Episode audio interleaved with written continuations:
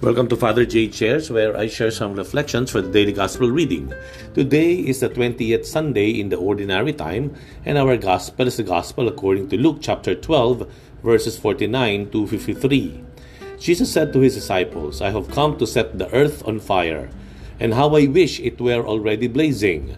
There is a baptism with which I must be baptized, and how great is my anguish until it is accomplished.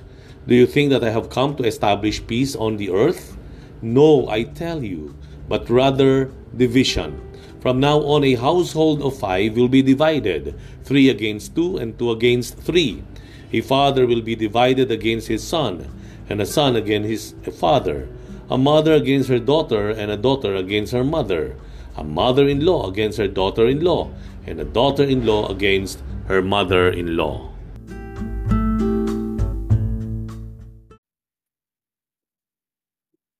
Ano po ang uh, pagkakaiba ng thermometer at thermostat? Thermometer at thermostat. Pagkakapareho nila, tungkol sila sa temperatura, hindi po ba? Yung sukat ng lamig o init. Ano po pagkakaiba ng dalawa? Ang thermometer, sumusunod po iyan, bumabaga yan doon sa init o lamig ng paligid.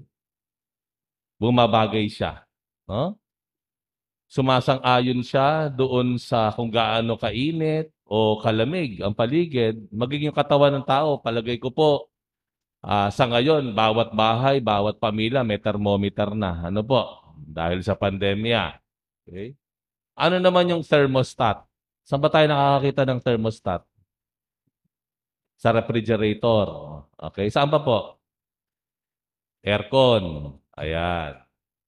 Ano naman ang thermostat at paano ito naiiba sa thermometer? Ang thermostat hindi sumasang-ayon doon sa temperatura sa paligid. Hindi siya bumabagay. Siya ang nagdidikta. Ah? siya ang nagpapasunod ng init o lamig. Kaya kapag medyo maraming laman ang refrigerator, nilalagay natin yan sa mas mataas na setting, no? 3, 4, kaya. Kasi gusto natin malamig ang ref. Kung titignan po natin ang ebanghelyo, nakakatakot. Dahil ang sabi ng Panginoon, hindi naparito ako hindi dahil sa kapayapaan, kung hindi sa pagkakabahabahagi. Maging ang pamilya na lima maglalaban ng dalawa sa tatlo. Apoy ang dala ng Panginoon. Lilinawin ko po ang Panginoon, hindi po siya uh, uh, sisira ng pamilya. Hindi siya ang uh, magpapahamak ng pamilya. Sa katunayan, siya pa nga No? Siya pa nga, no? ang nagbubuo, nagtataguyod, at magliligtas sa pamilya. At wala nang kalugod-lugod sa Diyos kung hindi makita ang isang pamilya na nagkakaisa at nagmamahalan. Okay. Eh anong gayon yung sinasabi ng Panginoon sa Ebanghelyo? Na pagkakabahabahagi, kaguluhan. Ito po ay tumutukoy sa mensahe na dala ng Panginoon ang mensahe niya na bago sa marami pang tao, lalo na nung panahon na iyon. Mga pangaral ng Panginoon na tila hindi pamilyar ang mundo, tila sumasalungat sa nakasanayan na kaisipan o gawi ng tao. Napakalakas ng kaniyang mensahe na kahit ang pinakamalapit na ugnayan ng tao ay hahamunin. Napaka taas at makapangyarihan at nagpapabago ang kanyang mga pangaral na ito ay pwedeng lumikha ng kaguluhan sa isip ng tao. Dahilan na rin sa nakagawi ang mali o masamang mga sistema o pamantayan sa buhay. Amen? Okay? Tumutukoy po ito sa kanyang naiibang pangaral. Ito ay ginagawa niya at ginawa niya para lamang sa kaligtasan nating lahat. Sa makatuwid, ang uri ng pangangaral at paglilingkod ng Panginoong Hesus ay isang uri ng thermostat. Thermostat. Siya ang lumilikha at nagpapabago. Hindi siya ang binabago ng maling sistema ng mundo at paniniwala at gawin ng tao kung hindi mismong si Jesus ang nagdikta, ang sumalungat kahit siya ay nag-iisa sa napakalakas na agos, sistema na mali at masamang gawi ng sangkatauhan noong panahon na iyon magpahanggang ngayon. Amen? Yun po ang ka, ang ang uh, kahulugan ng sinabi ng Panginoon. Kaya nga po, dahil sa ginawa niya, alam naman po natin, ang kanyang mga pangaral, kagaya ng mahalin niyo yung mga kaaway ninyo, patawarin niyo yung mga nagkasala sa inyo, tanggapin ninyo yung mga uh, inabandona at uh, uh, pinalayas ng lipunan na mga ketongin, mga prostitute, ayan, mga magnanakaw. Siya hindi. Siya yung umako, siya yung tumanggap, siya yung sumalo sa mga makasalanang mga maniningil ng buwis yung mga tinaguri ang mga makasalanan ng lipunan nung panahon na iyon, ay eh, siya pa yung lumapit, siya yung tumawag at nakisalo pa siya. Nangaral siya. Kung kaya't dahilan dito nagkagulo ang mundo nila.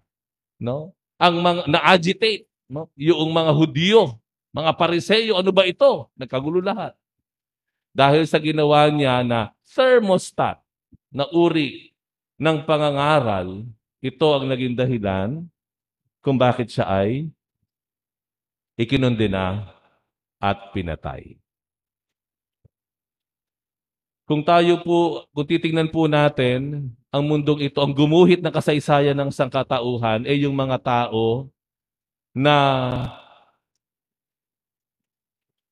pinursige, tinaga ang tama at tuwid kahit sa paligid nila ay maraming mga pagtuligsa.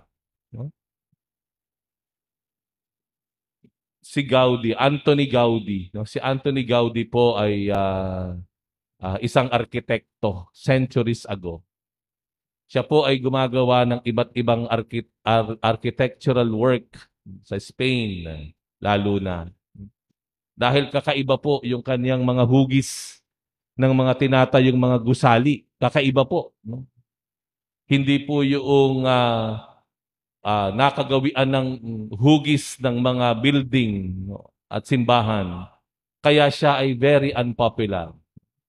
Siya ay tinutuligsa. Walang humahanga sa kanya. Pinagtatawanan siya.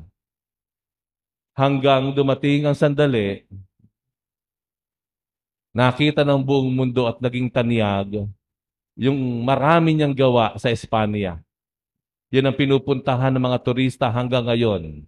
Matagal na siyang pumanaw, pero ang kaniyang mga gawa ang pinupuntahan ngayon sa buong mundo doon sa Espanya.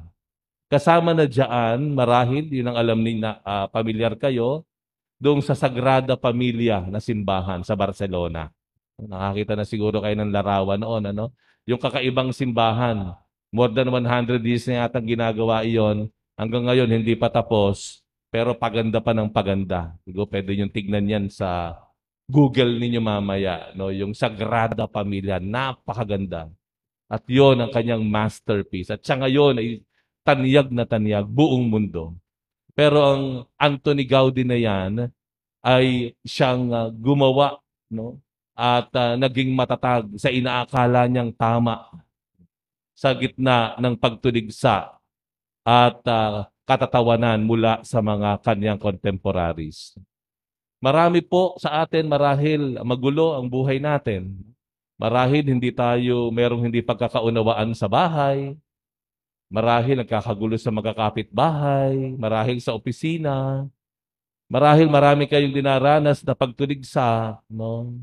ah, mga sinasabi sa inyong likod. Ayan, ano. Marahil na may, may kaguluhan sa ating pamayanan, pero ang hamon ng Panginoong Jesus, tayo ay maging thermostat. Hayaan po natin ang ating pananampalataya sa Diyos ang, yang, ang siyang sumilay sa ating paligid. Hayaan po natin na yung ating uh, adhikain at hangarin na maging tapat, maging mabuti, mapagkawang gawa, uh, maunawain ang siyang uh, magbigay ng liwanag sa ating paligid nang sa gayon ang mga taong nasa ating paligid ay magkaroon ng inspirasyon na manatili at matapat sa kabutihan at sa pananampalataya. Paano natin nakikita ang ating mga sarili ngayon? Tayo po ba ay para mga thermometer na lamang? Lagi na lamang tayong bumabagay? kung ano yung uso? Lagi na lang ba tayong uh, sumasang-ayon sa ginagawa ng mas nakararami sa ating paligid? Kahit ito pa ay uh, labag sa ating kalooban dahil ito ay uh, salungat sa iyong pananampalataya at prinsipyo? Tayo po ba ay mananatiling thermometer na lamang? Sinugo tayo ng Panginoon bilang kanyang mga disipulo upang ipangaral ang mabuting balita sa makatuwid. Tayo ay tinatawag at sinusugo ng Diyos sa panahong ito para maging thermostat. Hayaan natin ang liwanag ng Panginoon at ng kabutihan ang siyang pumuno at sumilay sa mga tao sa ating paligid mula sa ating tahanan hanggang sa ating pamayanan.